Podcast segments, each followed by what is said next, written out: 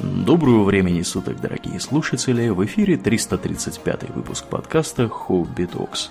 С вами его постоянные ведущие Домнин и Аурлиен. Спасибо, Домнин. Итак, от темы пышущей дымом, паром, искрами и пулмановскими вагонами, где всех зовут Джордж, мы переходим к не менее интересной теме, о чем мы, Думнин, сегодня будем говорить.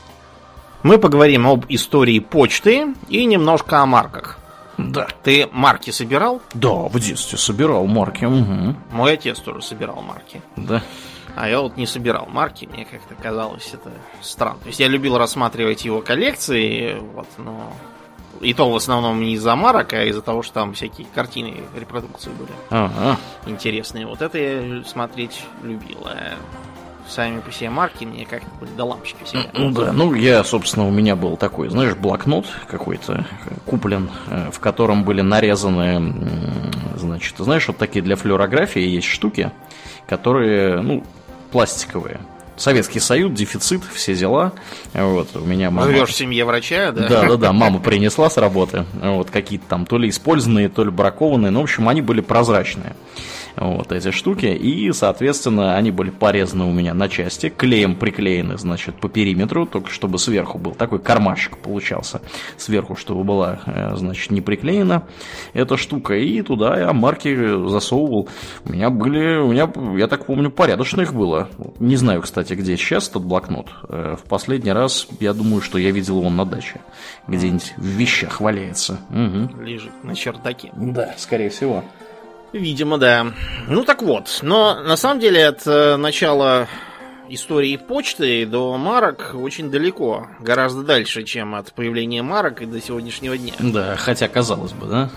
Хотя казалось бы такая интуитивная вещица, а вот да, ты. Да.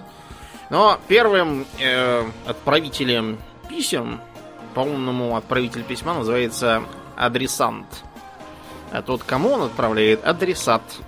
Да. Ну, чтобы было труднее перепутать. Да. Назвали таким образом. Короче говоря, э, первым отправителем писем было более интересно другое. Как бы так послать это письмо, чтобы оно по дороге не разбилось. Угу. Потому что оно поначалу-то было на глиняных всяких табличках. Да. Поди там, да. собери их, если да. они разобьются. Поди, да, собери. Поэтому был создан такой прообраз э, конверта. То есть такой, ну, э, просто делались два таких глиняных полуфутляра, в которые табличка вкладывалась, вторым покрывалась. Вот, они как-то склеивались, видимо, а может быть, спекались там или еще что, не знаю. Угу. Факт тот, что да, считается, что это как минимум трехтысячелетний, э, три тысячи лет до новой эры было, а вот уже такие штуки были. Но на самом деле, даже когда перешли уже на всякие папирусы, э, на пергамен, кстати, правильно говорить именно пергамен, а не пергамент почему-то, не знаю Mm-hmm. Но мы уж как привыкли, так и будем говорить. А, а потом, когда китайцы изобрели и бумагу, поначалу с конвертами тоже как-то все не клеилось. Зачастую письмо оформлял следующим образом. Вот мы берем, значит, этот самый пергамент или папирус, мы на нем чего-то написали, после чего мы его скатываем в трубочку, берем э, пчелиный воск и накапываем на место стыка у этого свертка, после чего припечатаем его своей личной печатью какой-нибудь. Первоначальная печать была заменой личной подписи. Ну, просто потому, что э, почерковедение тогда еще не существовало. Это сейчас можно, как знаете, когда я в банке работал, у нас там были хитрые люди, э, которые делали как? Они э, шли в полицию и говорили, а я потерял паспорт. Ну, просто потерял и все. Угу. Вот, им выдавали бумажку, брали с них деньги за новый паспорт и говорили, приходите там через месяц или сколько там надо. Они с немало не потерянным паспортом в кармане шли в банк, говорили, дайте мне кредит. Предъявляли этот самый паспорт, э, подписывали документы, получали деньги и ничего не платили. Когда им говорили, что это вы не платите, они отвечали, что значит я не плачу, я вас ничего не брал. Это какие-то мошенники по украденному у меня паспорту. Вот видите, у меня есть бумага, где uh-huh. говорится, что в этот момент паспорта у меня не было. Вот, какие-то там мошенники взяли под мой паспорт, что вы от меня что-то хотите. А нифига. Очень легко доказать, что паспорт э, паспортом, а подпись-то лично его. Поэтому потерян был паспорт или утерян, это все не имеет значения. Он же был и деньги брал. И подпись его, а вовсе не мошенников. Так вот, в те годы с подписями было ничего не разобрать, по этой причине и применялись э, сигнеты, то есть личные печати. В ряде случаев они применяются до сих пор. Например, в Японии у многих семей, раньше было у большинства, сейчас, может быть, уже нет, вот, но где-то там в годах 80-х еще было у большинства, есть личные печати, которые используются вместо подписей. В цветные чернила макаются, ставятся на документ какой-нибудь. Mm-hmm. В Японии есть столько долгожителей, что их дети и внуки давно померших дедушек, бабушек ставят печати на бумажке о том, что пришла пенсия. Вот. Да, мы об этом, помнится, уже в одном из после шоу говорили изрядно. раз говорили, да. да. Это, как видите, сейчас, когда у нас есть почерковедение, уже наоборот, скорее риск для безопасности. Да. А вот тогда печать была очень важной, чтобы было видно, кто чего куда посылает. Ну и кроме того, в принципе, тогда было не так много людей с такими сигнетами, имеется в виду в ну, средневековой ну, Европе, да, и всякое такое. А писать многие не умели, в принципе. Ну, по крайней мере, ну, на ранних этапах. может писарь за музлу да. малую, а вот сигнет, да. Это вещь дорогая. Да, ну и понятное дело, как бы все уважающие себя люди примерно представляли, что у кого на сигнете должно быть написано. То есть, угу. в принципе, можно было в некотором роде убедиться, что это реальный, реальный, так сказать, документ с реальным каким-то автографом автора. Да. Королевские печати, царские всякие, угу. появились тоже таким же образом, чтобы можно было рассылать гонцов с указом и зачитывать его. Если он спросит, какой-то мужик пришел и читает что-то с бумажки. Где доказательство того, что есть такой указ действительно? А гонец ему показывает, что вот внизу оттиск царской печати. Да. Вопрос снят. То же самое э, делалось э, на Востоке, только там печать называлась Тамгой. Ну так вот, э, целенаправленное устройство почты, то есть не посылание личного гонца там или саказии с какой-то с каким-нибудь караваном э, писем, а вот именно чтобы это была система отлаженная, впервые были созданы в Китае и Египте, в двух древнейших цивилизациях. Насчет Китая там рассказывают, что якобы это было еще во времена династии Шан, но никаких подтверждений этого на самом деле нету. Вот, вот во время династии Тан есть, во время династии Хань есть такие сведения, а вот про Шан это в основном сказки Белого Бычка. Китайцы любят там переносить всякие открытия на более ранние династии, хотя это не доказано. Угу. И в Египте тоже. А, позднее это развелось и в странах Месопотамии, вот, а, в Эфиопии, а потом и в персидской державе. У всех у этих э, систем была одна важная деталь. Это были чисто государственные службы. То есть какой-то подданный не мог принести туда свое письмо и попросить отправить туда-то. Если этот подданный не был, там, допустим, важным чиновником не писал до другому чиновнику. А, то есть для публики услуга была недоступной. Все это чисто для царских э, для царских дел каких-нибудь. Но примерно тогда же появилась голубиная почта которую вот как раз использовали все, кто хотел. Купцы, вот разные там храмы, э, крупные владетели и так далее. Вероятно, идея использовать голубей для передачи сообщений зародилась из-за предыдущего назначения голубей, когда их использовали в качестве консервов. То есть, допустим, какие-нибудь финикийские моряки, собираясь в дальнее плавание, они там забирались чуть ли не до Мадагаскара, судя по всему. Угу. Собираясь в дальнее плавание, чтобы не сидеть на одной солонине и сухарях, э, брали с собой клетки с голубями, потому что голубей можно откармливать, если не давать им двигаться, они будут жирненькие. Жрут они не очень много, места много не занимают. У вас будет свеженькое мясо. Очень удобно. Да, голубь это не только ценный мех, но еще и сколько-то там граммов ценного мяса. Угу. Да. Видимо, э, периодически голуби возражали против такого их использования и совершали дерзкий побег. Вот. И э, выругавшиеся по поводу улетевшего обеда моряки возвращались домой, обнаруживали, что обед сидит и ждет их там. Каким-то образом долетев за сотни там, и даже тысячи километров. И вот э, после того, как голуби были вытеснены с э, позиции живых консервов более жирненькими и не летающими, что важно, курами, э, вот это их применение осталось, и клетки с голубями продолжили брать с собой моряки, путешественники. Их э, стали развозить там по разным центрам культуры, помечая на клетках, откуда какой голубь, чтобы можно было именно туда отправить послание с ним. И были разработаны специальные контейнеры, которые привязывались им к лапкам вот, и отправляли в них скрученную бумажку. Минус такой почты в том, что особо много не пошлешь, и бандероль тоже, увы, не передашь. Голуби, несколько голубей не умеют коллективно да, тащить. Нельзя запрячь там десяток голубей и заставить их тащить бандероль. Угу.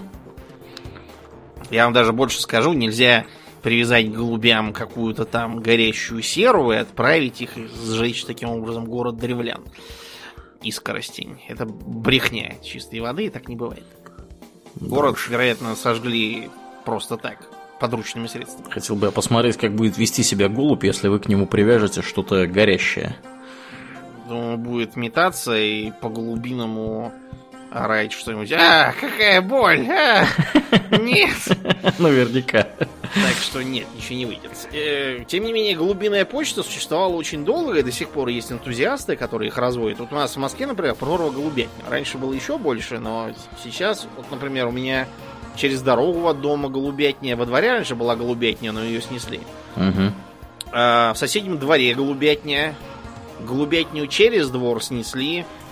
Э, в Северном Бутове совершенно точно была одна голубятня действующая. Я не, не так давно мимо нее проходил. То есть э, голубиный спорт, то есть как раз э, выведение и обучение этих голубей и посылание их всякими хитрыми способами, он живее всех живых. До 20 века ему позволило развиться то, что у нас было много войн, которые не позволяли в полной мере использовать средства радиосвязи. Поэтому какие-нибудь там сидящие в болотах белорусские партизаны для связи с большой землей пользовались именно голубями. Угу. Вот. То же самое было во франко-прусскую войну. Голубей посылали осажденные парижане. Да. Ну а потом, если все-таки у тебя радиосвязь, э, тебя же могут засечь триангулировать, mm-hmm. и потом к тебе придут добрые люди э, с автоматами. Ничего хорошего из этого не выйдет. А тут просто птица. Откуда ты летит? Да. Бог ее знает, Голубей откуда она летит. полно, это синантропный вид, они как да. крысы. Да, да. Так что, да, почтовые голуби сыграли важную роль. У нас даже был Второй мировой какой-то мальчик-герой, я забыл, как звали. Mm-hmm который как раз прославился тем, что организовал глубинную связь для партизан на оккупированной территории. Mm-hmm. Вот. Э, но с автоматами к нему тоже пришли, поэтому голубь тоже, к сожалению, не гарантирует ничего. Голубь сдал всех. Да. Голубь не сдал, голубя просто подбили. И mm-hmm. прочитали, что он там несет. Донесение. Всех, всех вычислили, да. Секретное, да. Да, но это все-таки дело такое сугубо частное. А продолжать э, создание систем надежной почтовой связи, которая могла перевозить не только письма, но и посылки, и даже людей тоже транспортировать. Э, следующий шаг сделали римляне. У них была придумана такая система, как cursus publicus. Это как это? Cursus publicus, несмотря на свое название, никакого отношения к публике не имел. То есть граждане просто так пользоваться услугами не могли. Cursus publicus это как бы надо вообще как государственное, да? Угу. Вообще, как бы public это означает общество, в смысле государства, вот в традициях римского права. Почему, например, выражение public enemy, существующее в современном английском, это враг народа. Угу. Старые термины из римского права. Так что, когда тиран Сталин врагов народа разоблачил, он как раз пользовался старинным римским термином.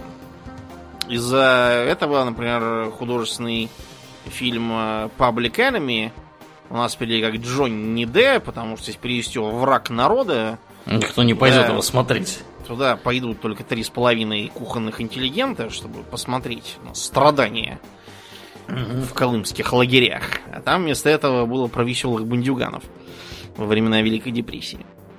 Ну так вот, этот самый Курсус э, находился в четкой спайке с замечательными римскими дорогами, потому что без дорог бы ничего не получилось. Э, сформировал эту замечательную систему еще Октавиан Август, специально для того, чтобы на обширной уже тогда территории империи поддерживать связь с местными властями в провинциях.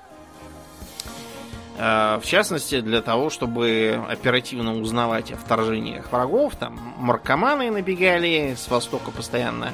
Угу. Ловите маркоманов!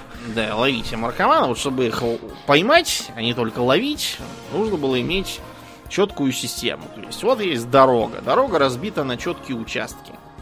Участки эти э, имеют на каждом конце станцию.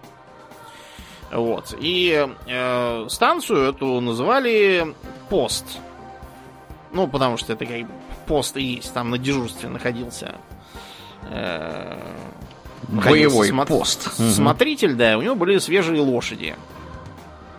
Вот, а также были в том числе иногда и свежие гонцы. Чтобы уставший и отбивший себе всю задницу э, во время езды мог отдохнуть и поспать, а письмо брал следующий. Это было можно еще и потому, что сам по себе гонец ничего не знал о содержании письма. Вот, и поэтому было совершенно без разницы, кто там чего повезет.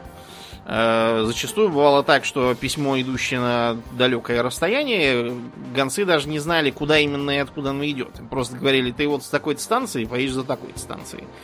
А что, чего дальше, это не их дело. Очень полезно с точки зрения предотвращения утечек информации. Э, станции были расположены по всей империи, там, начиная от Египта и кончая Британией. В Британии до сих пор можно пойти посмотреть на музей под открытым небом, там как раз есть э, руины такие. Помимо лошадей как таковых, то есть для езды верхом, э, там еще были колесницы и даже телеги. Поэтому там была четкая градация, что если там груз это письмо, то везет гонец верхом. Если это там какой-нибудь, не знаю, на э, центнер ценный груз, то придется, значит, запрягать лошадей в четырехколесную повозку и так далее. Все было стандартизировано, все было сделано по уму, и поэтому грузы и письма доезжали в целости и сохранности Э, не были похищены, перехвачены, и все попадало достаточно быстро. Э, при этом э, все работало настолько четко, что были даже прецеденты, когда через эту систему пересылали войска. Да ладно. Там, да, там были такие специальные а, сверхтяжелые повозки, назывались ангарии. Вот, эти ангарии запрягались четырьмя быками, угу. и они могли перевозить, ну, человек 5, наверное. Ух на них можно было посадить, да, и ехать. Как вариант, люди бегут сами, а на повозках везут какие-нибудь их припасы военные. Очень угу. удобно. Прикольно. Такое было, да. Считается, что при императоре Юлиане Отступнике, это поздний император, в IV веке уже правил, Отступником его называют потому, что он отступил от христианства и вернулся к поклонению традиционным богам. Ну вот он, да, попытке с востока отражать какое-то нашествие, использовал эту систему для того, чтобы перебрасывать войска. Но, как мы знаем, э, Римской империи это все не помогло. Она развалилась, и вместе с ней в Европе на долгое время идея централизованной почты заглохла. Какие попытки возродить ее хотя бы в пределах своих владений делали многие варварские короли. Вот. И э, ничего из этого обычно не выходило, просто потому что культура упала, э, дороги, хотя и оставались, но станции пришли в запустение, а у варварского короля просто не было достаточно власти для того, чтобы по его приказу кто-то чем-то занимался. Это нужно иметь чиновников. А чиновников в темные века не было, только феодалы. Вот. Таким образом, получалось, что опять все приходится возить с Аказией, э, с, с всякими караванами и тому подобное. Тут помогло появление целой сети монастырей христианских, которые все должны были э, поддерживать хоть какую-то связь э, с, во-первых, главой местной диацеза, епископом или архиепископом, а он, в свою очередь, должен был поддерживать э, связь с Римом. Вот. И по этой причине между ними постоянно сновали всякие послания и указания. Приходили новости в том числе. Вот. И для того, чтобы это все переносить, были задействованы бродячие нищенствующие монахи. Они все равно ходят все время туда-сюда. Вот пусть ходят по маршруту и носят письма заодно. Так появилась э, монастырская почта, а позднее в нее включили и использование голубей. При многих монастырях были голубятни, угу. с которых все отправляли в соседние епархии и даже сразу в Рим. А также из Рима к ним могло прийти ценное указание, что теперь надо молиться не так, а это. А еще при э, католической церкви были созданы университеты. Например, э, в Париже, в Болонье, в, в этой самой, в Тулузе. Вот. И у них тоже был очень важный такой момент. Многие студенты тогда считали, ну и не только студенты, считали, что правильным будет не все время сидеть в одном университете, а хотя бы в двух побывать, а лучше в трех. Связано это было с тем, что студенты хотели слушать лекции знаменитых профессоров. Угу. Вот, а они как бы сидят каждый в своем, на своей кафедре.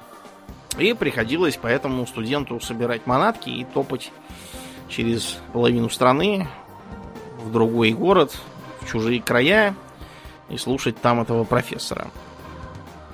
И по этой причине между университетами поддерживалась оживленная переписка – велись э, богословские диспуты, э, зачатки научных дискуссий тоже шли.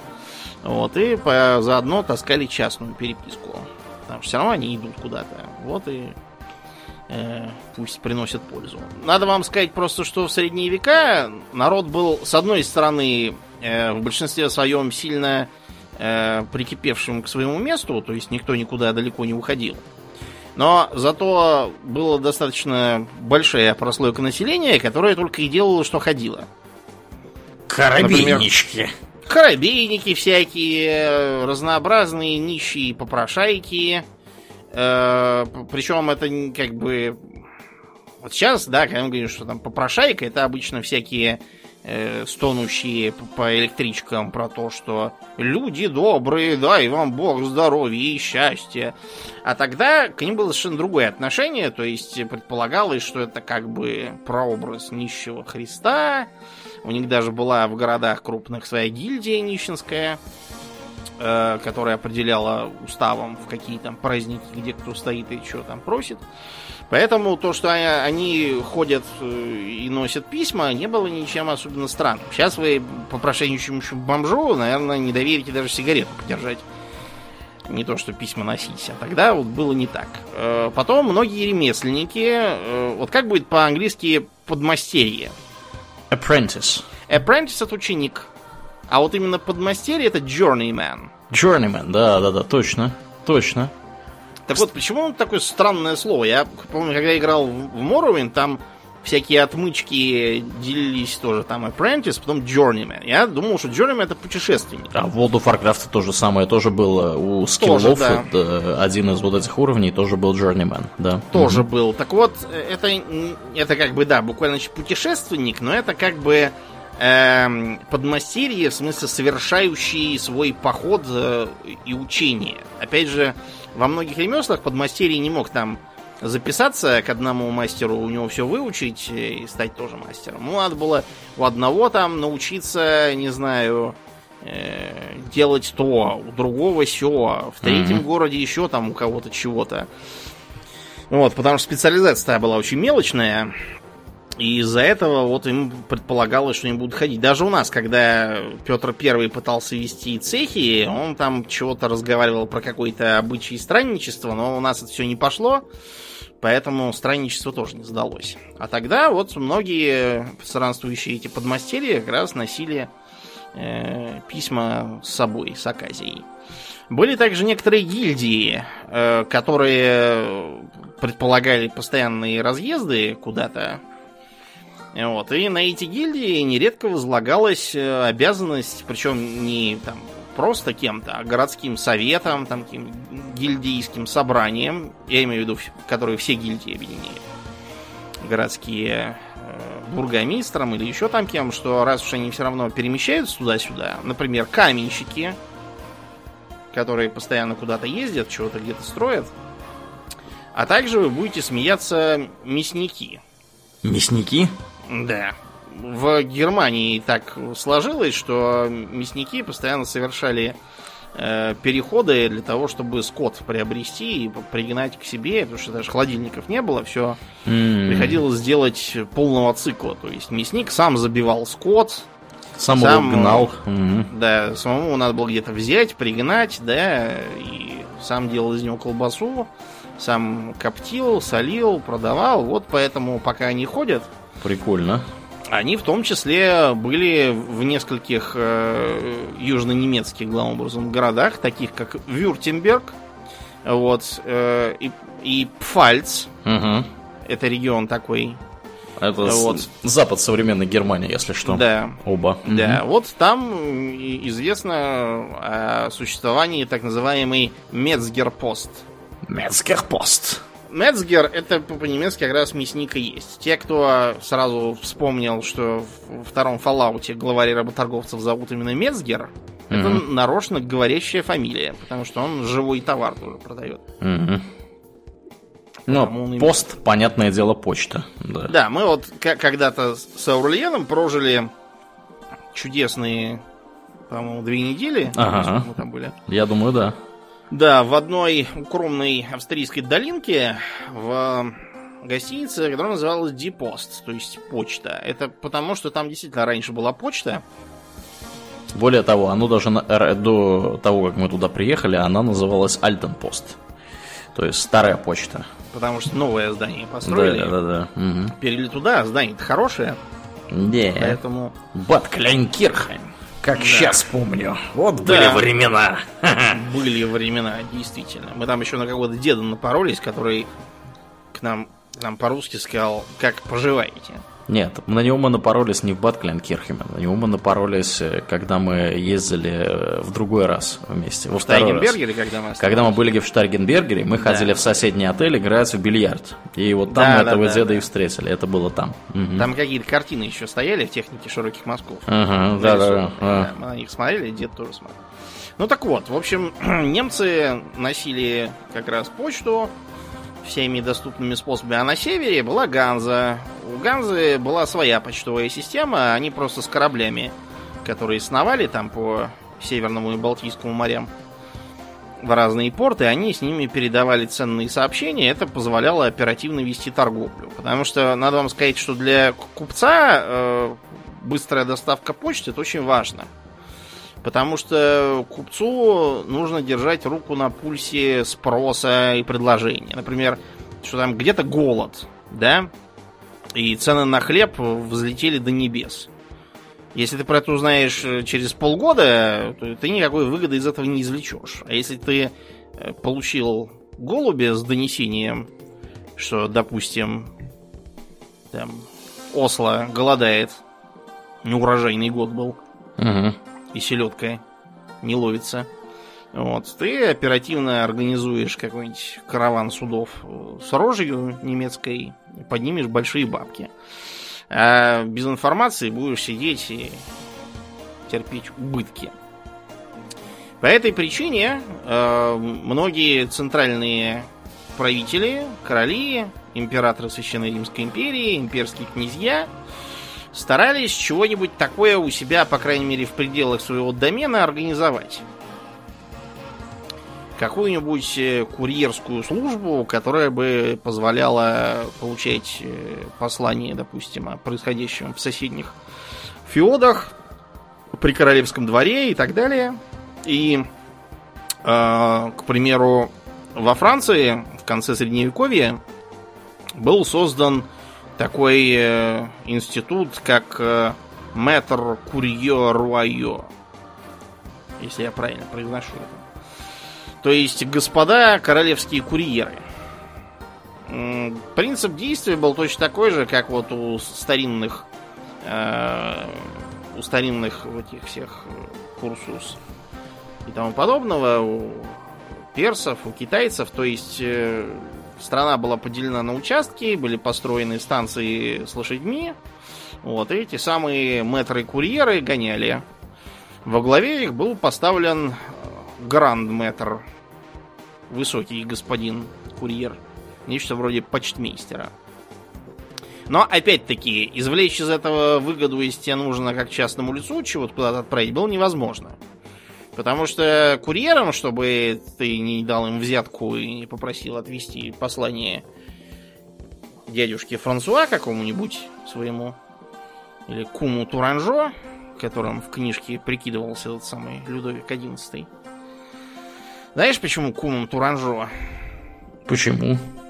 Но потому что он там представляется э, аббатом одного монастыря туринского. Угу. И когда он уходит, тот, к кому он приходил, вспоминает, что по уставу-то настоятель этого монастыря формально король Франции. Угу. Да. Смешная шутка со стороны Виктора Юго. Ну так вот, чтобы ты не дал им взятку, чтобы что-нибудь там передать, а им за это полагалось виселица. То есть за злоупотребление служебным положением, положением тебя сразу вздернут. Такая вот невеселая история. У немцев было немножко по-другому. Там у них был такой предприимчивый род, вот, итальянского происхождения. Называется он род Тассо. Вот. Э, хотя в те годы он назывался скорее Таксис. Латинизированный такой манер. Угу. И вот представители этого рода в конце 15 века сформировали частную почту, которая действовала на территории большей части Священной Римской империи. И так и называлась почта Турн и Таксис.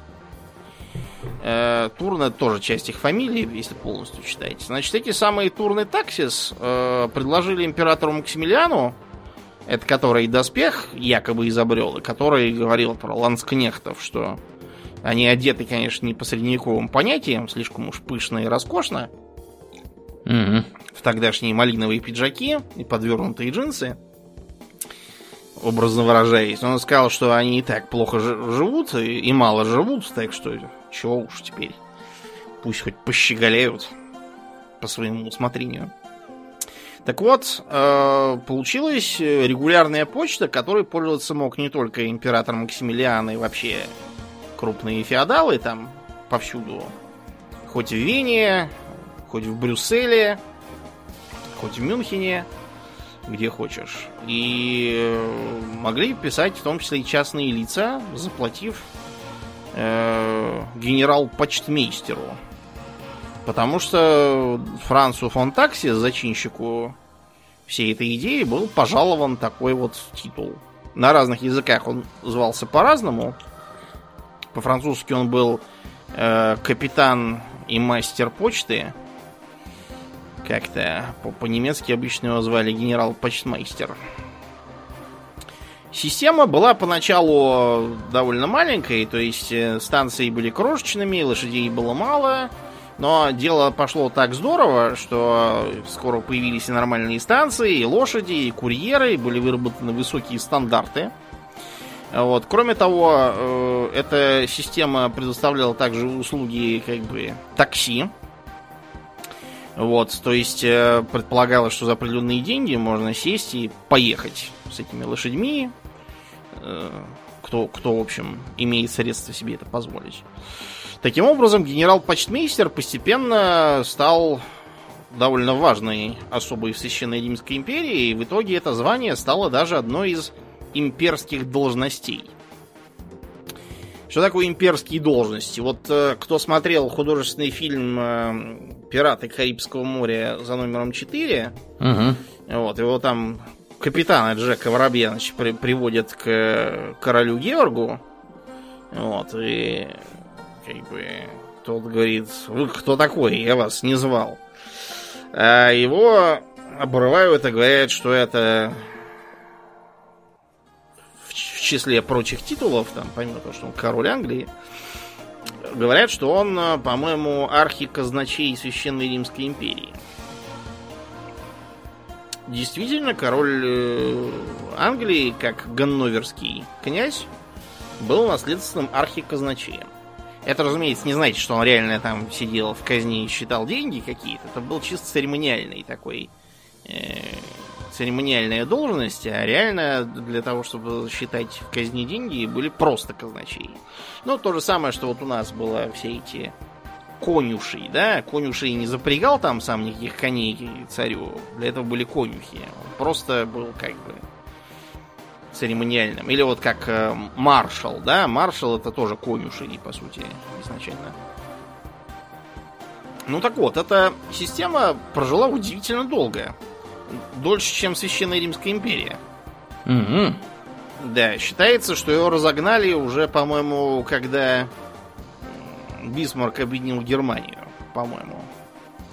Причем, опять же, разогнали не просто так, что здоровья вам и хорошего настроения, а заплатили им 3 миллиона талеров. И, так сказать, за то, что национализировали их предприятия. Биг бабки. Биг бабки, да, представляете, сколько они фактически с 1500 по конец 19 века просидели. 300, с- 350 лет Мгм, фактически, мгм. даже, даже больше. Больше. Солидная, представляете, какая была династия. И денег, наверное, нажили, будь здоров.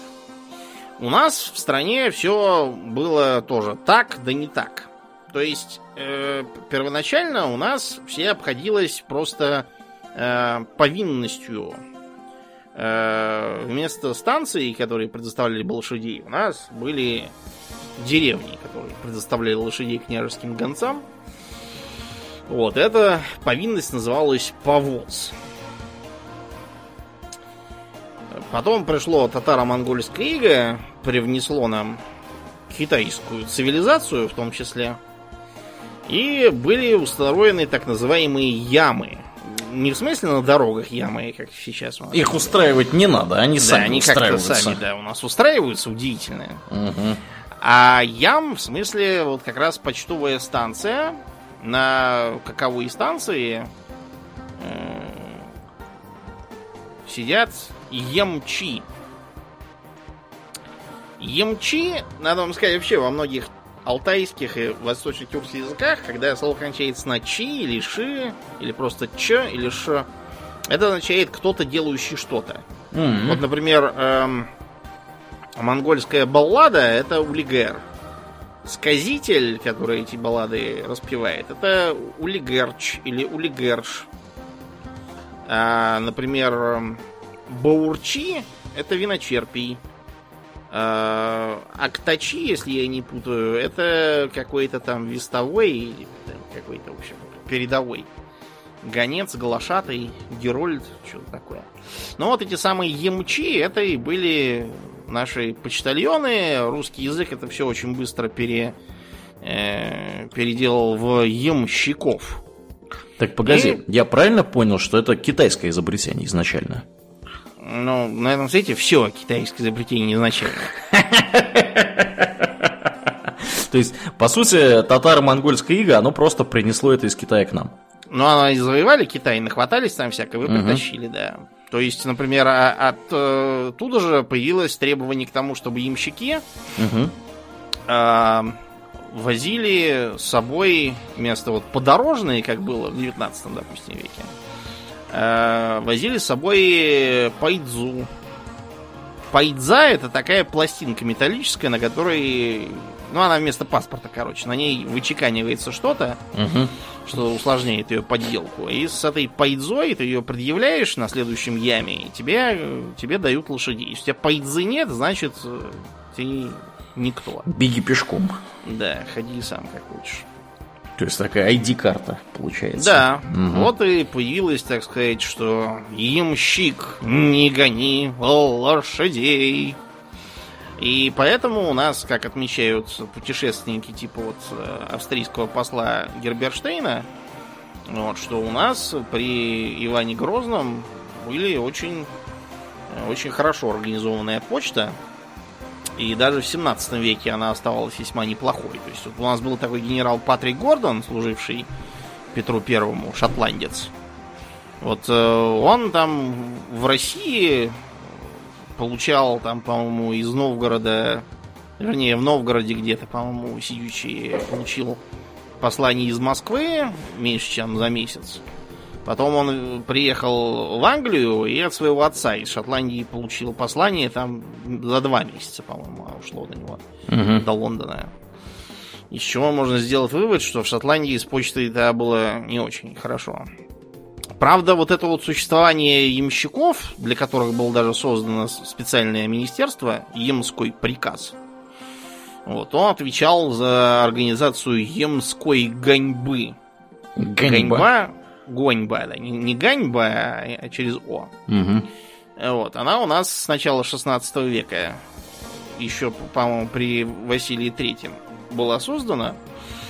Вот, и она должна была поддерживать в нормальном состоянии ямские станции эти и собирать специальный налог. Так называемая емская деньга. То есть, э, короче говоря, за то, что ездит почта, ездят люди, платить должны были, как обычно, налогоплательщики. Э, Зато налогоплательщик, в принципе, практически любой, кто мог доказать, что он свободный, а не крепостной, мог э, платить деньги и ехать куда хочет. Лошади, конечно, предоставились по-разному. Там, если ты какой-нибудь боярин или князь, то тебе хороших и быстро. А если ты неизвестно кто, то плохих и медленно, но тем не менее их дадут. Это по меркам средних веков было очень круто. Вот. Так что имская повинность, когда надо было предоставлять за неимением им- имской станции в какой-нибудь местности, деревне, которая там удачно расположена, они должны были лошадей предоставлять гонцам. Вместо этого, по-моему, их освобождали от э, имской деньги. Таким образом, они натуральным образом э, ее исполняли. Так вот, э, ямская служба у нас дожила чуть ли не- до революции. То есть, э, как бы, ямщиков, ямщики, они продолжали так называться почти до самого конца царской России. Хотя Мгм. с, э, по-моему, второй половины 19 века у нас уже начали появляться более цивилизованные виды почты. Вот, поди ж ты. Так вот оно хорошо было устроено. Так вот, к началу нового времени, когда началась централизация государств, э, королям начала мозолить глаза вся эта странная система, при которой то частная почта, то купеческая почта, то гильдейская почта, то еще кто-то там что-то ездит. А кроме того, вообще, вот что они там все пишут? Мало ли, что они там понаписали друг другу. А не проверишь никак. Поэтому появилась тенденция к 17 веку о том, что все почтовые дела переходятся в мо- монопольное видение государства. Это так называемый принцип почтовой регалии. Сейчас э, для этого есть термин почтовый суверенитет. То есть это означает, что на своей территории страна имеет монополию на почту. У нас Почта России есть, Мгм. вот, которая иногда работает так, словно до сих пор там ямщики, ямские слободы, тройки и сани. А местами даже, кажется, голуби доставляют. местами Послание. пе- пешком, мне кажется, просто ходят и носят. Вот, кстати говоря, про пешком, у стран э, Нового Света, где лошадей не было, ездить не на ком, там как раз всю почту доставляли пешком. Самая развитая, как считается, ну, по крайней мере, самая развитая, про которую мы знаем, система пеших курьеров была у инков. Мгм, Инки Ландах. построили, да, сеть дорог, потому что у них там очень сложный рельеф. Так что дороги у них были, ну, сравнимые с римскими. А если учитывать, что это все еще по горам, по долам, по всяким, то даже, наверное, более э, да. да. Вот Мгм. они там бегали, бегали, да. У ацтеков было нечто в этом духе, но это была скорее курьерская служба. Была отлично организованная система пеших носильщиков с аранцами за плечами, такими, типа корзины такой. И у Майя была какая-то система пеших гонцов между их э, городами и государствами. Но какая и как конкретно сказать тяжело, просто потому что майя, вот если кого спросить, от чего погибли майя, все скажут, ну их испанцы разорили. На самом деле, когда испанцы их стали разорять, там уже все было разорено и так. От их империи осталась кучка загибающихся городов-государств. Мгм. К сожалению. Да, у них там, мы про это поговорим отдельно, у нас есть сейчас мысли тоже про подкаст на тему гибели цивилизаций. Да, по этой причине мы не знаем ничего толком об этой почтовой системе, она пришла в упадок еще до того, как испанцы смогли привести в упадок сами. Вот. так вот, э, постепенно сначала вот во Франции, потом в э, городах, вернее не в городах, а в княжествах Священной Римской империи местные власти стали объявлять, что у них почтовый суверенитет, все частные почтовые перевозки прекращаются, все, кто чего хочет писать, те пусть э, несут на почту, где все это перлюстре, то есть доставят сразу. Незамедлительно. Да, вот, и все будет э, хорошо и здорово. Вот. И к 17-18 веке начинают появляться и входить, ну, не появляться, а именно вот входить в широкое употребление такие эм, тип, как бы привычные для нас сейчас на почте вещи, как конверты и штемпели. Значит, конверт изначально представлял собой само письмо. То есть ты вот взял эту самую лист бумаги, на который ты пишешь. Ты, значит, написал на нем с одной стороны. Потом ты его просто складываешь вот так вот четырьмя углами внутрь. Мгм. Разглаживаешь, получился у тебя конвертик, у которого внутри написан текст. Мгм. Наливаешь сургуча посерединке, шмякаешь своим перстнем или чего там у тебя вместо этого. Некоторые обходились проще. Брали наперсток большой и от- оттиск ставили наперстком. Мгм. Потому что, да, там ничего такого ценного не было. Можно было написать про что там примерно. И отдавали местному почтарю. Каковой почтарь это письмо взвешивал это важно. На нем писал его вес. Прямо вот на самом этом. Э, И э, отправлял его с ближайшим почтовым дилижансом куда надо. Значит, там на местной почте почтарь получал это самое письмо, видел, какой у него вес и откуда оно отправлено. После чего по таблице он рассчитывал, что Э, Значит, отправлено оно, допустим, из Бадена, приехало оно в Мюнхен. Расстояние между Баденом и Мюнхеном такое-то. Вот, плюс, значит, умножаем его на вес. Я условно сейчас говорю, я уверен, что никто ничего не умножал, но система была сложная, это точно. Я почитал, там в разных местах разные, и все они какие-то нелепо усложненные, на наш сегодняшний взгляд. В общем, множим на вес письма, получаем э, сумму, идем к адресату и говорим, «Да, дорогой товарищ, вам письмо, с вас такие-то деньги. Он чём- говорит, мгм. Да, в чем минус такой системы? ну, сложно это все. Это все, да, сложно и медленно. Это раз. Ну, а кроме Э. того, адресат должен платить, не зная, что ему прислали.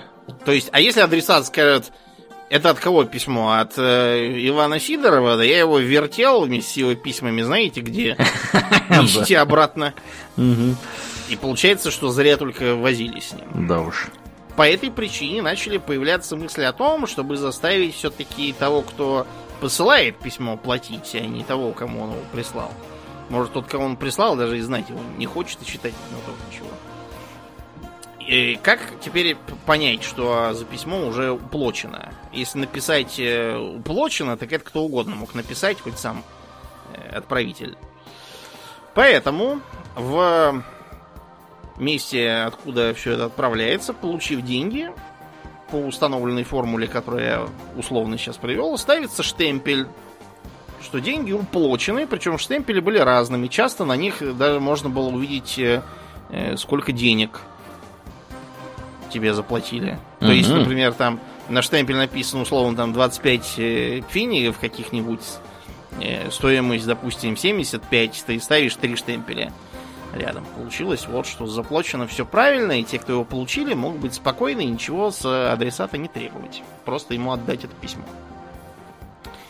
Да, ну, разумеется, все эти письма вскрывались и читались, потому что после разгрома Наполеона и вообще всех этих революционных событий в Европе царила страшная реакция, все везде рыскала тайная полиция, все все читали и так далее.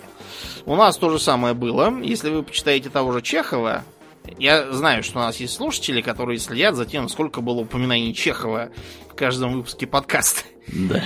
Э, да, я не виноват, что Чехов писал про все подряд, поэтому он так хорошо годится для иллюстрации.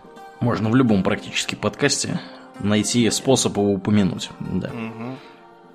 Так вот, э, Чехов периодически ругал тогдашнюю почту за то, что, во-первых, она излишне сложна, то, что вот сохраняли всякие архаизмы, типа той же самой сургучной печати. Когда жил Чехов, уже она была не нужна, потому что появилась подклейка. Как у современного конверта, ты отдираешь бумажку, а под ним клейка и участок, как у скотча, допустим, или у стикеров. Такая тоже тогда появилась. Использовался гумми арабик, как то называли, клей. Угу. Вот, полученный из смол или нефти, как вариант. И поэтому этот сургуч стал совершенно бесполезным. Только зря из тебя деньги брали за него на почте. А кроме того, про широкую практику вскрытия писем и чтений. Это мы еще в Гоголе можем прочесть, что э, городничий, узнав, что к ним едет ревизор, почтмейстера просит, чтобы тот всякое исходящее письмо, говорит, не знаете, можно ли как-нибудь это немножко распечатать и прочитать.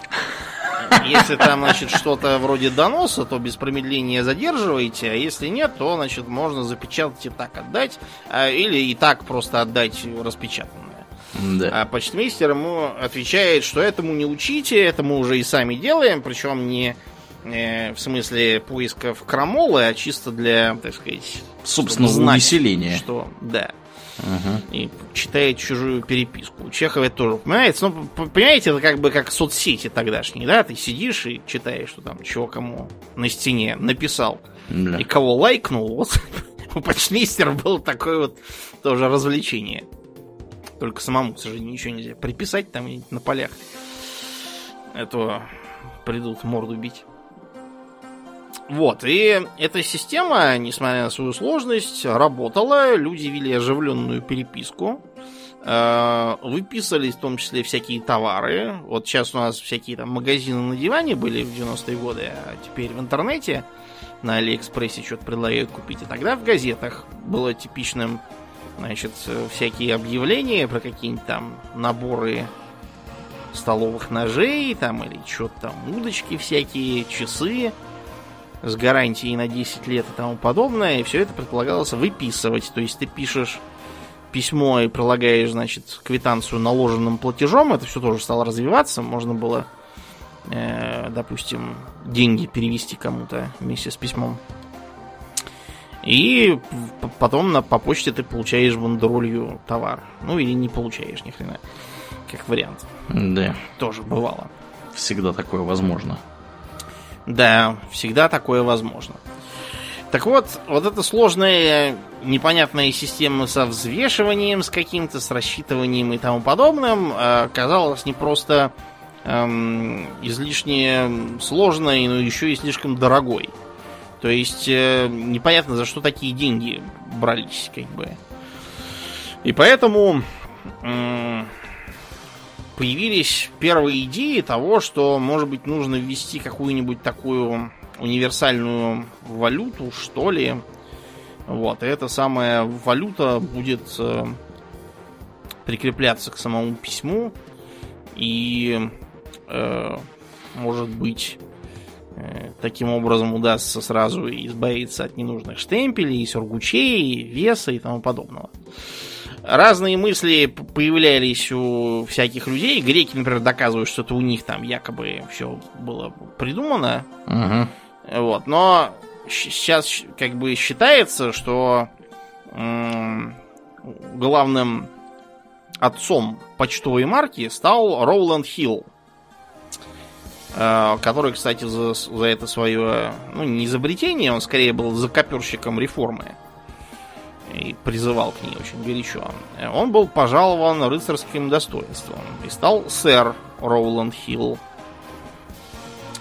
Вот, и он э, был одним из отцов, наверное, главным, так называемой э, черной пенни. Penny Black. Это первая э, марка, которая считается за марку современного вида. То есть квадратик бумажный, который мажется клеем и прилепляется на письмо. На нем написано почта, э, один пенни и королева Виктория нарисована в профиль. Mm-hmm. Да, предполагалось, что любое письмо, которое весит как нормальное письмо, то есть пол унции, это примерно 15 грамм сейчас, оно оценивается как однопенсовая вот эта марка. Покупаешь марку, лепишь ее и отправляешь. Надо вообще сказать, что еще до Хилла подобную мысль выдвигал один швед – с какой-то длинной немецкой фамилией, все время забываю. Угу. Вот. Э, он предлагал, правда, не марку, он предлагал более сложный вариант. Он предлагал, значит, сделать следующим образом, чтобы Королевская почта Швеции посылала письма, перед этим обязательно продавая конверты к ним. То есть э, деньги бы взимались на этапе продажи конверта. Mm. И этот конверт, чтобы никто не мог прийти и сказать, я купил конверт, а на самом деле сам его там в бумаге сложил дома, а предполагалось сделать их э, из бумаги со сложным узором, как карточные рубашки. Mm-hmm. Вот. И таким образом, чтобы его было невозможно подделать. Э, к сожалению, почтамп э, сказал ему, что удивительно нелепая у вас идея, ну и дурость вы выдумали. Поэтому пришлось ждать британцев. Между прочим, британские марки до сих пор единственные, на которых не пишется название страны.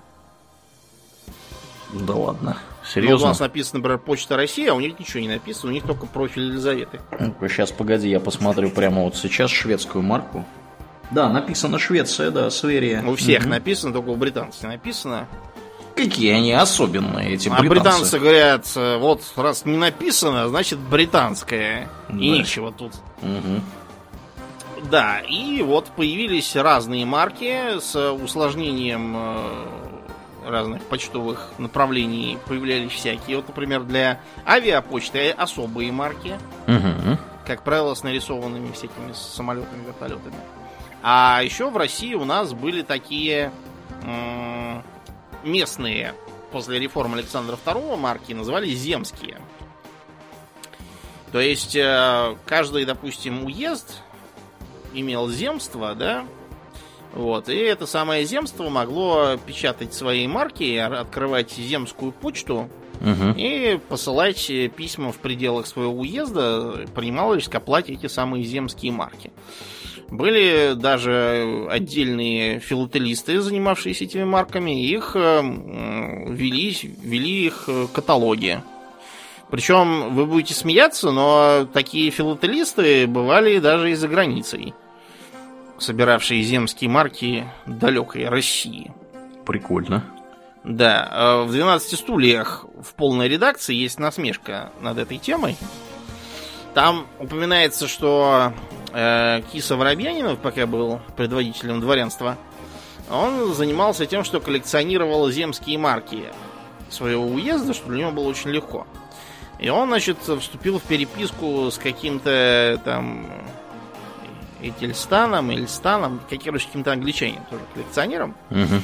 и решил над ним поглумиться. Он, значит, э, уговорил э, ответственное лицо напечатать э, особое ограниченное издание земских марок их уезда Энского этого в количестве двух штук.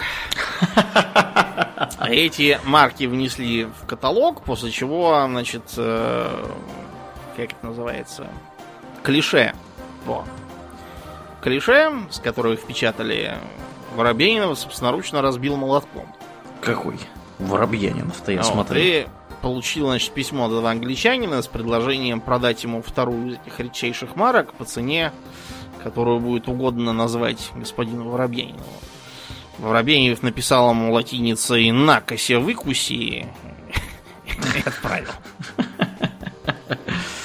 Да, Воробьянинов какой был. Тролль был какой. Угу. Так вот, коллекционирование марок, оно э, сразу же э, привлекло внимание к тому, чего там пишется и рисуется главным образом. Э, появилась, э, например, такая отрасль поддел, подделывания, вот, э, когда делаются фальшивые Подделывали марки фа- фактически. Да. Ух ты. Причем есть разные понятия. Есть поддельная марка, есть э, фальшивая марка.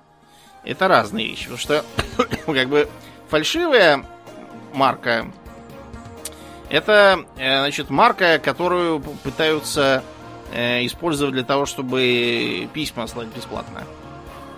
А поддельная марка это марка настоящая, но немножечко подрихтованная.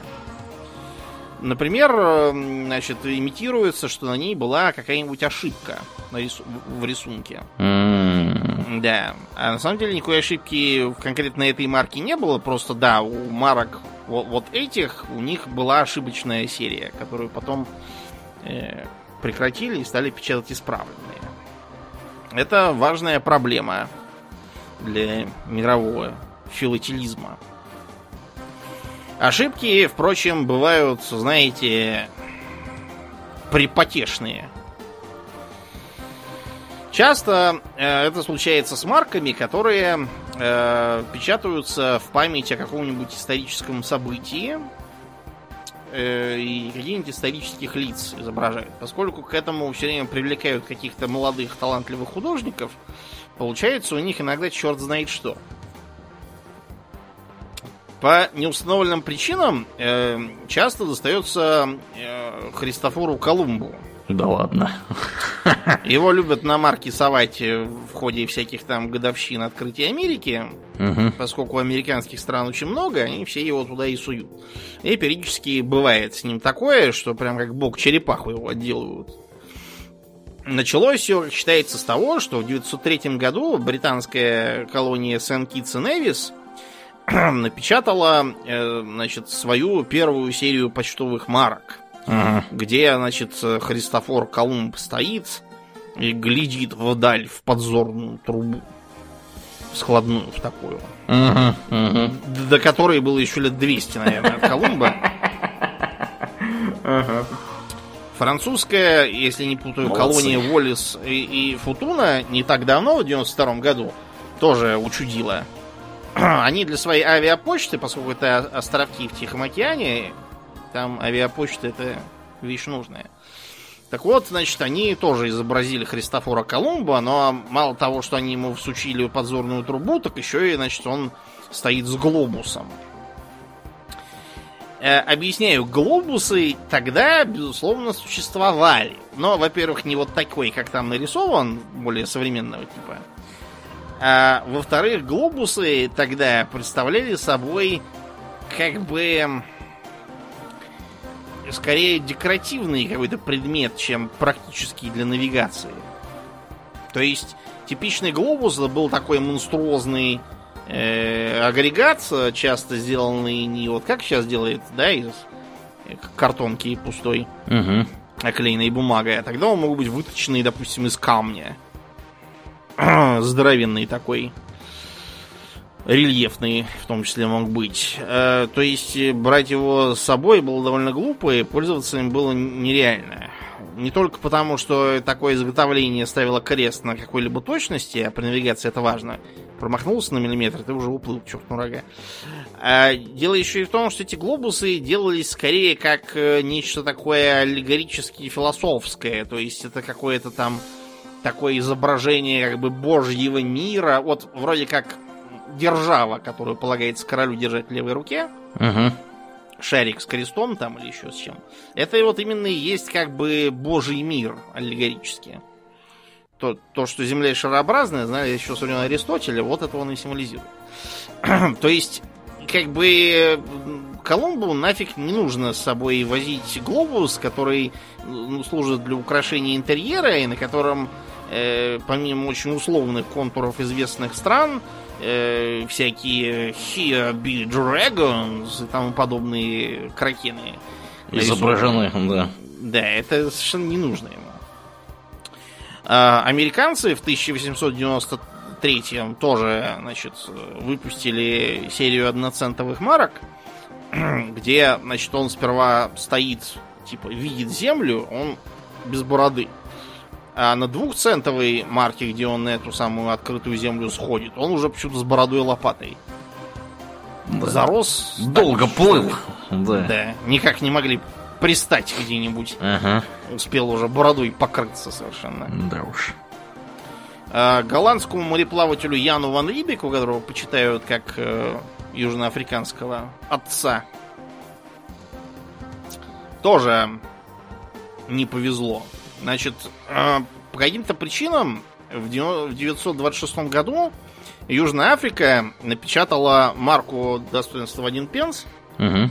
где, значит, э, Ян Ван Рибек предположительно плывет на своем корабле. Несмотря на то, что корабль Яна Ван Рибека прекрасно известен, это был э, был типичный такой голландский э, Ост-Индеец Дромедарис, Э, в котором он в 17 веке приплыл на мыс Доброй Надежды, там почему-то э, не просто судно из другой эпохи, это еще и реально существовавшее голландское судно.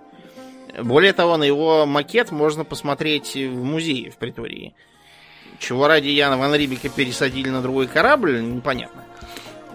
Кроме того, если посмотреть на солнце, которое там восходит, получается, что он восходит э, где-то на юге внезапно.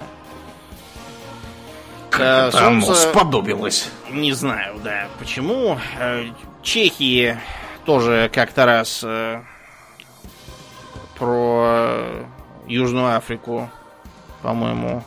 Не про Южную Африку, про Прагу. Тоже какую-то сделали марку, и там, значит, над Прагой встает солнце. Угу. На севере. На севере над Прагой, да, понятно. Да, на севере над Прагой стал вставать. Э, разным известным личностям, помимо путешественников, тоже не везет. У нас, например, в стране был такой казус. Есть такая филателистическая редкость, Ливаневский с надпечаткой. Дело в том, что когда э, в 1935 году печатали марки, где запечатлели в том числе героев спасения челюскинцев, там среди них был и Сигизмунд Ливаневский. Строго говоря, Сигизмунд Ливаневский на сам Челюскин не попал, у него там какая-то авария случилась. Он потом выручал людей тоже в том районе. Не самого Челюскина, но близко. Поэтому его тоже наградили званием героя и на марку его посадили. Так вот, э, по каким-то причинам Ливаневский э, вместо двух лавровых ветвей получил одну лавровую ветвь, как у всех, а вторую то ли пальмовую, то ли миртовую, не поймешь. Пальмовую ветвь. Или миртовую, что еще хуже, что как бы знак траура. Угу. Молодцы. Угу. Непонятно, с какой радости. И факт то, что Ливаневский вскоре после этого погиб. Э, считается, что он сильно переживал, что героем ударили со всеми, а как бы на самом Челюскин он не совсем попал, единственный. Он хотел какой-нибудь тоже совершить полет мощный и собрался перелетать до Сан-Франциско, по-моему, через полюс. Нагрузился икрой и мехами, чтобы Рузвельту от Сталина передать. Э, хотел лететь побыстрее, хотя ему доказывали, что там будет ветер, что он потеряет горючее из-за встречного ветра, что это опасно. Ну, в общем, Ливаневский полетел и сгинул. Нехорошо с Ливаневским вышло, что сказать. С Ливаневским, на самом деле, еще хуже вышло. Мало того, что он погиб в попытке совершить э, прорывный перелет через полюс, ага. во время Второй мировой у нас э, над страной избили какого-то немца, бомбардировщика, которого звали Ганс Ливаневский. И какие-то идиоты начали брехать, что, значит, э, оказывается, летчик Ливаневский вовсе не погиб, а перелетел в Америку, скрылся там, перебрался в Германию, и теперь вот, видите, бомбы нам на голову кидает, сволочь какой. Перепутали Ливаневских. Ливаневский довольно, довольно обычная польская фамилия. У немца она может быть только так, у Селецкого какого-нибудь никакого отношения тот Ливаневский к этому Ливаневскому не имеет. Вообще, поэтому за что летчика оплевали через 10 лет после смерти непонятно. Молодцы. Да. А, досталось и э, как раз вот Рузвельту, которому не пришлось поесть черные икры и пощеголять в мехах. В 47 году про него сделали марку, он просто сам был большой филателист, проходил какой-то там филателистический ивент, вот, а он как раз недавно умер. Больной был, парализованный. И решили его там увековечить на марке Монако от 47 -го года. Значит, был привлечен французский иллюстратор Пьер Гандон. Да.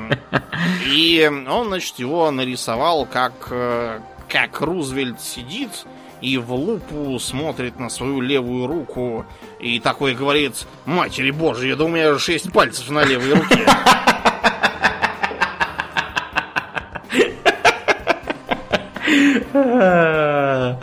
Нарисовали его, да? Шестипал... Шестипалого э, Рузвельта. Срисовывали с фотографии, но фотография получилась немножко кривой, и поэтому э, по рисовыванию вышло так, что у него шесть пальцев.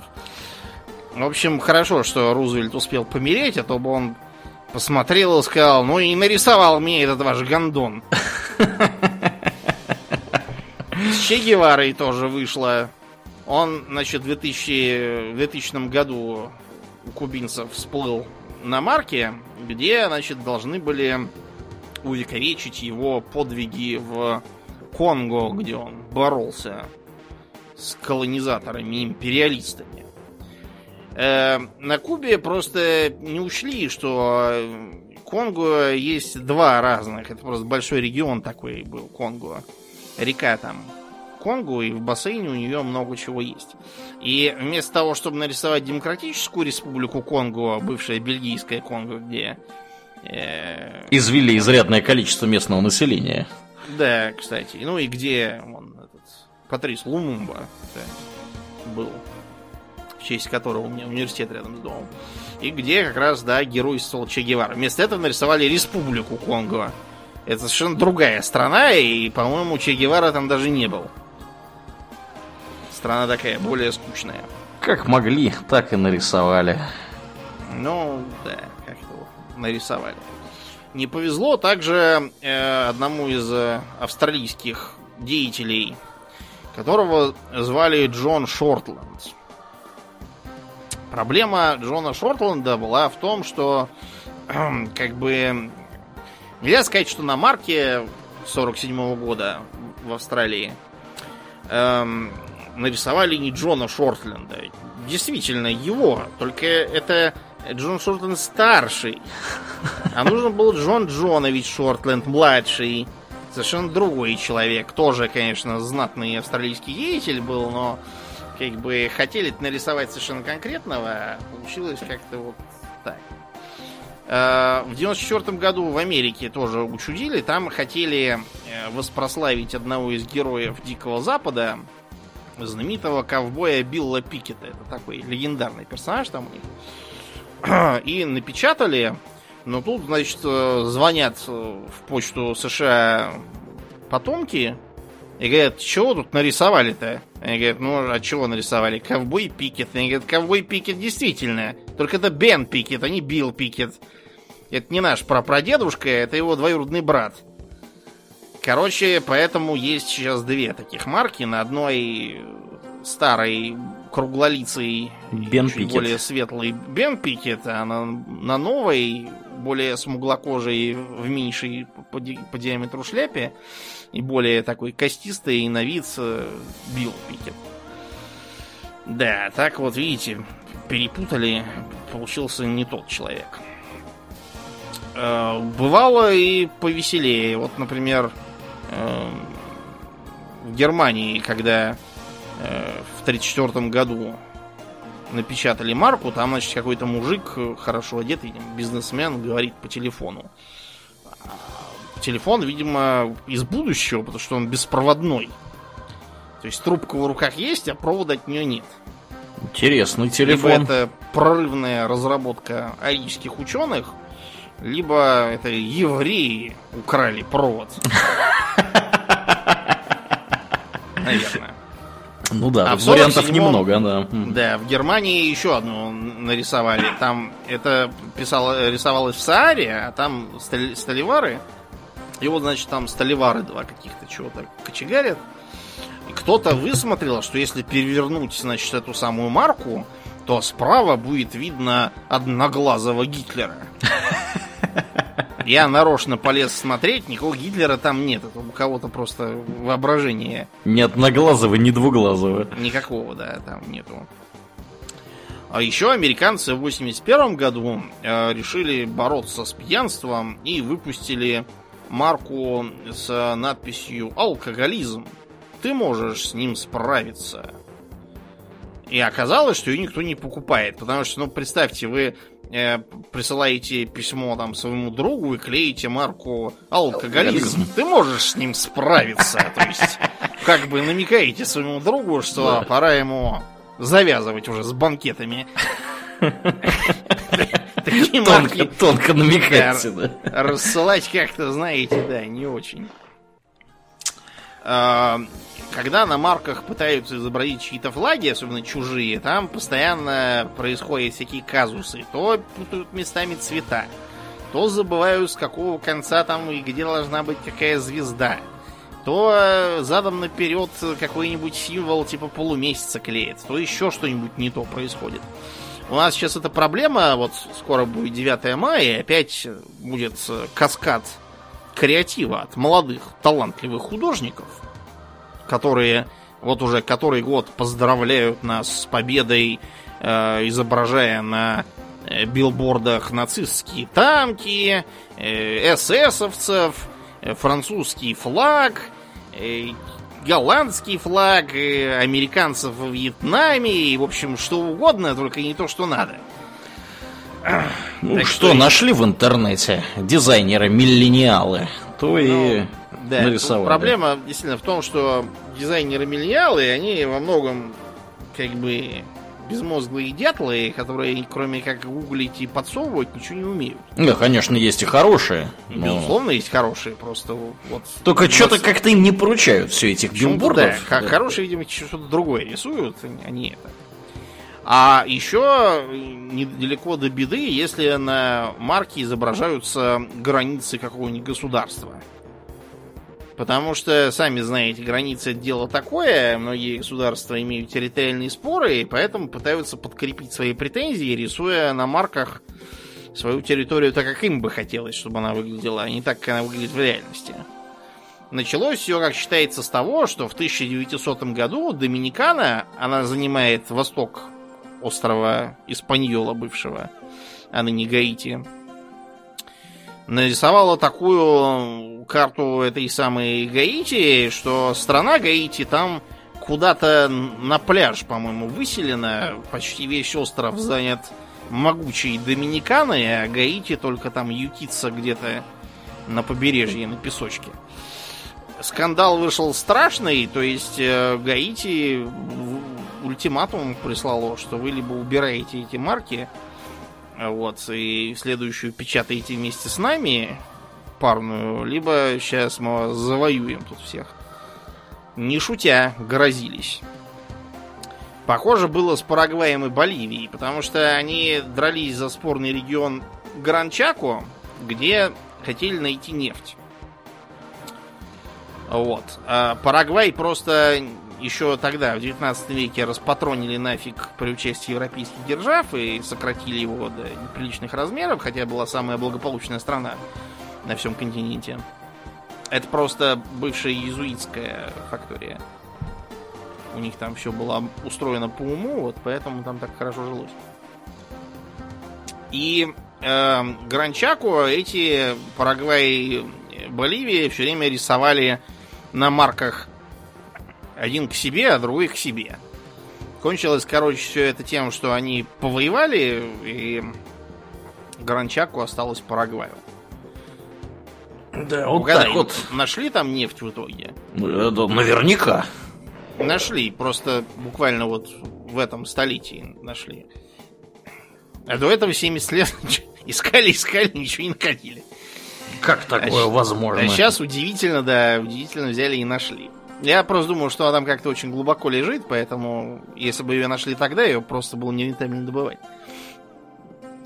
Вот. А еще как-то раз в КНР тоже вышла в 68 году, когда они отмечали там десятилетие, по-моему, образования. И там, значит, нарисован как бы, красный Китай, карта, такая силуэт. Под ним, значит, идут э, рабочие, крестьяне и солдаты ног, несут красные книжечки с цитатами председателя Мао и флаги, в общем, так сказать, э, China shall grow larger. Но вот такая незадача, там отчетливо видно Тайвань. И Тайвань, хотя и видно, но он почему-то не красный, а белый. Так что, в общем, эту марку через, по-моему, 12 часов после того, как она появилась, ее изъяли с формировкой, с формулировкой, что там нету архипелагов э, Сиша и Наньша. Ты знаешь, где такие архипелаги вообще есть? Понятия не имею. Короче, это очень, очень маленькие в Южно-Китайском э, море островки. Находятся там э, ну, в общем, в Южно-Китайском море две группы островков, которые на картах просто никогда не рисуют. И многие даже не знают, что они есть, и, и что они китайские в частности. Ну, то есть, чтобы не привлекать внимание, потому что там Тайвань почему-то белый. Да. Это срочно все сожгли. Географически неаккуратное изображение. Да. Да, я бы сказал, политически. Поэтому, значит, за такую марку, если она вдруг у вас найдется самого первого выпуска, вы получите 15 тысяч долларов США. Угу. Короче говоря, э, в уже там сильно позже, там уже и Мао Цзэдуна не было, обнаружился автор. Художника звали Ван Вэйшен, и он, в общем, сказал, что да, страшно перепугался, что сейчас за ним придут Мгм. за такие рисунки. Вот, и поэтому спрятался, но никто не пришел, так что вот он теперь живет, так сказать, и помнит, что там было. Вот, а иногда еще бывает, что с природными явлениями чего-то путают. Например, Ботсвана в 86 году э, решила отметить э, пришествие к нам в гости кометы Галлия. И нарисовала такую кометищу в ночном небе, что если бы она действительно была такая, она всех просто сдула к чертовой матери в космос, и марки бы нам не понадобились никакие. Э, вот. э, ну, все-таки Ботсвана не очень, сведущий в астрономии там. Да. Ну, как, Знаешь- как смогли, так и нарисовали. Да. Знаешь, что означает название страны? Ботсвана? Мгм. Что означает название страны? Много-много цвана. От Цвана Цва- это народ местный. Народ такой, да, да. Про Да, Цвана я знаю, потому что я как раз сейчас читаю книжку про Ботсвану. Ну вот. Мгм. Вот. Поэтому называется, да, много-много цвана. Хорошая страна, в принципе, на африканском уровне. Ну, достаточно благополучная, да. Да, только вот как-то с, э, с астрономией еще не вполне подружились. Бывшая британская ну, колония, да, вроде она? оптимистической ноте э, будем, да, закругляться. Угу. Да, как обычно, мы благодарим всех наших подписчиков у Дона Патреона. На этой неделе, ну и как и всегда, мы особенно благодарны нашим мощнейшим подписчикам Аделю Сачкову, Алексу Лепкалу, Дарексу Фортуна, Николаю Матвееву, Ежу, Жупилу Империализму, одному злому фалафелю и Ярославу Харищенко. Спаси... Харищенко. Спасибо вам огромное, ребята, за то, что продолжаете нас поддерживать. Также мы всем напоминаем, что у нас изменились уровни поддержки на Патреоне, поэтому если вы на нас подписаны и еще не переподписались на новый уровень, э, мы призываем вас сделать это как можно быстрее, потому что примерно через две недели старые уровни, скорее всего, будут э, удалены. Э, поэтому, пожалуйста, не забудьте это сделать. Также мы всех призываем оставить отзыв о подкасте там, где вы нас слушаете, если это возможно. Например, если вы нас слушаете в iTunes, там прекрасно можно пойти, написать отзыв или поставить просто какое-то количество звездочек, которые вы считаете нужным. Это здорово помогает подкасту приехать в подкастоприемники к новым людям. Также напоминаем, что у нас есть Инстаграм, Твиттер, Ютуб, э, группу ВКонтакте, приходите туда, у нас там тоже время от времени происходит разное интересное. Ну, а на сегодня у нас все, мы будем плавно переходить после шоу, а мне остается лишь напомнить, что вы слушали 335 выпуск подкаста Хобби Токс, и с вами были его постоянные бессменные ведущие Домнин и Ауралиен. Спасибо, Домнин, всего хорошего, друзья. Пока!